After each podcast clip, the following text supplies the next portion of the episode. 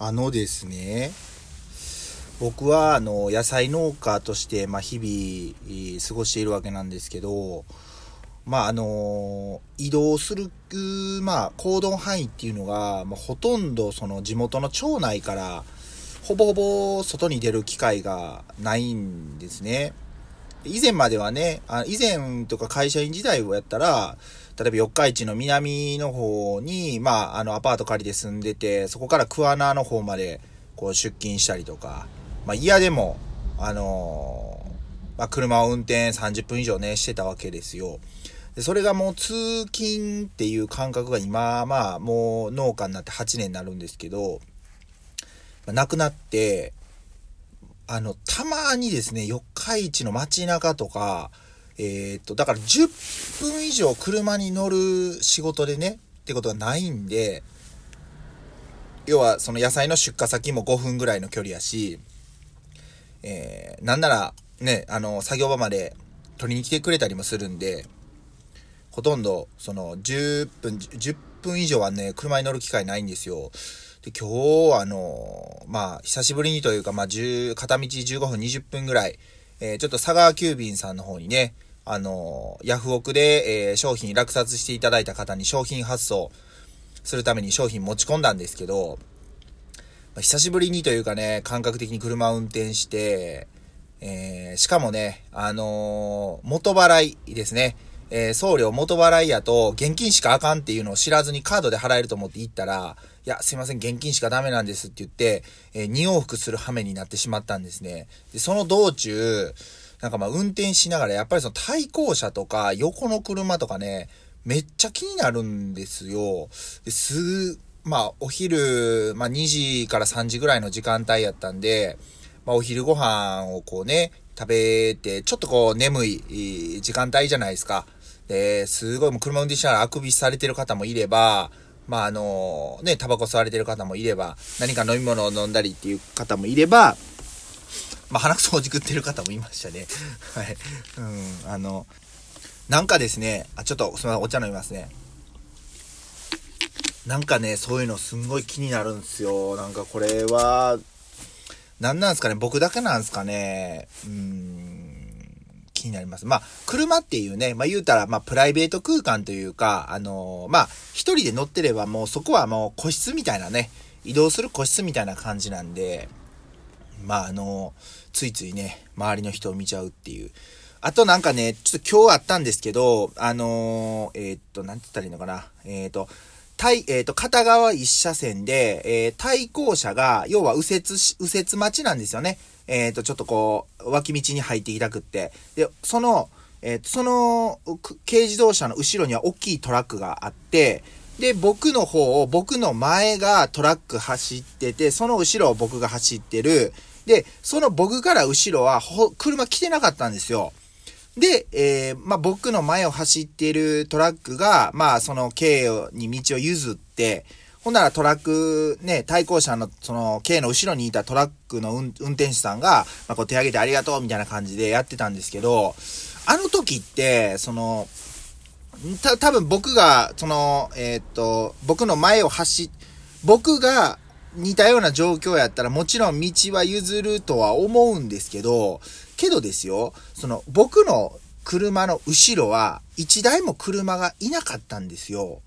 なので、なんかその、これは道を止まって譲った方がいいのか、はたまた僕はもうそのまま、後ろね、何も車来てないわけなんで、そのまま早く通り過ぎてった方がいいのか、これね、どっちがええんかなっていつもね、迷うんですよ。もちろん、譲った方がええのはええんでしょうけど、う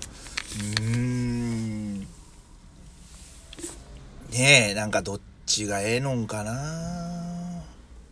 まあ、譲る方がええのかな。とは思うんですけど、後ろに一台も車来てなかったら、そのまま先行った方がいいのに、いい、良かったりもせんのんかなと思う。今日ね、本当にそういうことがあったんで、まあ、どっちがいいのケースバイケースやと思うんですよね。例えば、その、えっ、ー、と、例えばその譲ったことによって、まあその、えっ、ー、と、対向車の軽が右折してきますよね。右折していった時にたまたまそのね、その道路の速度をね、自転車が走ったりしてて、ちょうど視界になってね、見えにくかったりしたらどうなんかとか、そういうことも考えちゃうわけなんですよ。それやったらなんか譲らん方がええのんかな、僕はもう行き過ぎてしまった方がええのかなとか思ったり、うーん、しますね。で、あとは、あとは気になったのは、あのー、結構信号無視多いなと思いましたね。はい。あの、えー、これね、多分その、職業、あの、職業柄ドライバーさんとか乗ってたら致し方ない部分もあるのかもしれないですけど、まあ、あの、普通に完全に、あの、交差点でね、えー、信号が赤になってるのに、えー、止まらずに、今日も牽引の大きいトレーラーが、えー、まあ、信号無視というか、まあ、あの、赤でも、右折していったり曲がってったりっていうこともありましたし、だからあれ止まると、荷台の荷物とかが、まあ、その、なんていうんですかね、あんまりね、その、いわゆるブレーキ踏んで制動距離って言ったりするのかな、止まるまでに距離が必要なんで、それやったらもう行ってしまうっていう感じなのかもしれないですけど、うーん、ね、なんかそういうのもあったりとか、あと、あ、そうですね、あとはやっぱりその大型トレーラーの後ろ、を走られてる方って基本車間距離ちょっと狭すぎやろうと思いましたね。だって、その、あの、大型トラックの後ろを走りすぎてると信号見えないじゃないですか。で、えっ、ー、と、これは別日にあったんですけど、えっ、ー、と、もう大型トレートレーラーというかトラックが完全に信号がもう赤になったタイミングやのに、言うたらもう、あのー、曲がってたわけなんですよね。これでも完全に今言うた信号無視なわけなんですけど、その後ろもうピタッとついてた乗用車がいたんです。ちょ、おばさんが乗ってたんですけど、その人ももうそのまま釣られて曲がってたんですよ。でも完全にこれ信号見てないですよね。なと思いましたね。うん。あ、いいのかなみたいな感じで言っちゃってたんで、なんかやっぱりその、まあ年末に差し掛かってくるにあたって、えー、今一度ですね、僕はそういった、あの、まあ今日久しぶりにあの、街中に出てというか長距離を運転して気をつけなあかんなっていうふうに思いました。はい。まあ、そんな話をつらつらさせてもらったんですけど、まあね、本当に、ただでも一つ言いたいのは、ちょっと誤解を招くようなことをね、言ってしまうたらダメなんで言いたいことは、本当に僕ら農業してて思うんですけど、本当にあの、ドライバーさんの方には、ほんまにあの、ありがとうの気持ちいっぱいです。あの、僕たちの野菜を、えー、市場の方に運んでもらったりとか、あとはその市場から、えー、各小売店ですよね。えー、イオンさんとかマックスバリューさん、サンシさんとか、まあそういったスーパーさんに運んでもらうのもドライバーさんの仕事ですし、ドライバーさんあってのことなんで、本当にね、あの、毎日毎日ありがとうございますという気持ちいっぱいです。で、なのであの年末にね、差し掛かってくるにあたって、本当にあの、交通量も多くなってきて、工事も多くなってきて、えー、暗くなるのも早いんで、あの、本当にね、気をつけて、えー、作業というか、配送していただければなというふうに思います。あの、僕も、あの、まあ、トラック乗られてる方いたら、あ基本ね、あのー、えー、譲るというか、えー、十分な車間距離取って、やっていきたいと思いますんで、はい。まあ、この話を、今日の日中の出来事でさせてもらいました。で、一見ですね、ヤフオクで一番高い値段でというか、三つ商品出して、えー、一番高い値段で買ってくれた方と連絡が取れずに、もう二日か、二日ほどね、経過しました。えー、このまま連絡が取れずに行ってしまうのか、その場合は僕はどうしたらいいのか、えー、非常に頭を悩ましているところなんですけども、まあまあ、こればっかりは仕方ないですね。はい。で、あ、あとこれ余談なんですけど、今日ですね、あの、実家、まあ、僕の母がね、あの、僕がちょっとその、衣類の処分というか、着なくなったやつをもうね、処分してるっていう話を母親が、にしたら、あんた昔のズボン出てきたでって言ってね、ドッグタウンって知ってますかね？今日のね、あのー、アイコン画像にしときたいなと。サムネイルにしときたいなと思うんですけど、ドッグタウンっていうなんか犬のね、ちょっとこう海賊チックというか、ちょっとこう悪い系のね、えー、BK とか言うんかな ?BK ファッションとか言うんかなドッグタウン。僕が多分10、中学生の頃に買ったんで、今からもう20年以上前の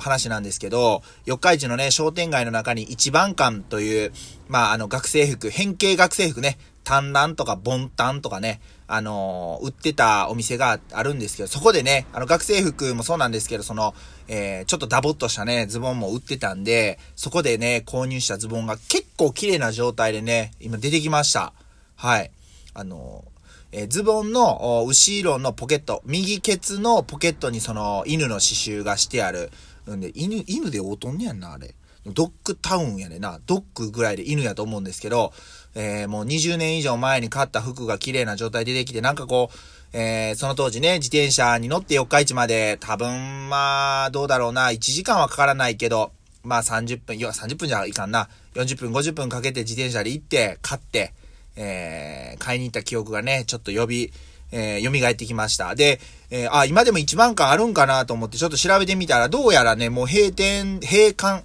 されてるようでした。え、いつ閉館したのかがちょっとわからないんですけど、まあ、僕らの、僕の知りる限りではやっぱり四日市で変形ズボン言ったらね、その一番館っていうのが結構メジャーやったんで、まああの、初めて入ったね、お店、うわーなんかボンタン、こんなごつい、単乱とか、裏地こんな派手な刺繍なんや、とかね、その当時なんかちょっとチャンプロードとか見てて、えー、雑誌ではそういう変形ズボン見たことあるけど、リアルで見たのはね、その一番感が初めてやったんで、少しなんか青春時代の思い出の1ページを、また、あ開けれたなっていう感じでね、えー、ちょっと思い出にふけってましたね。はい。まあ、あの、そんな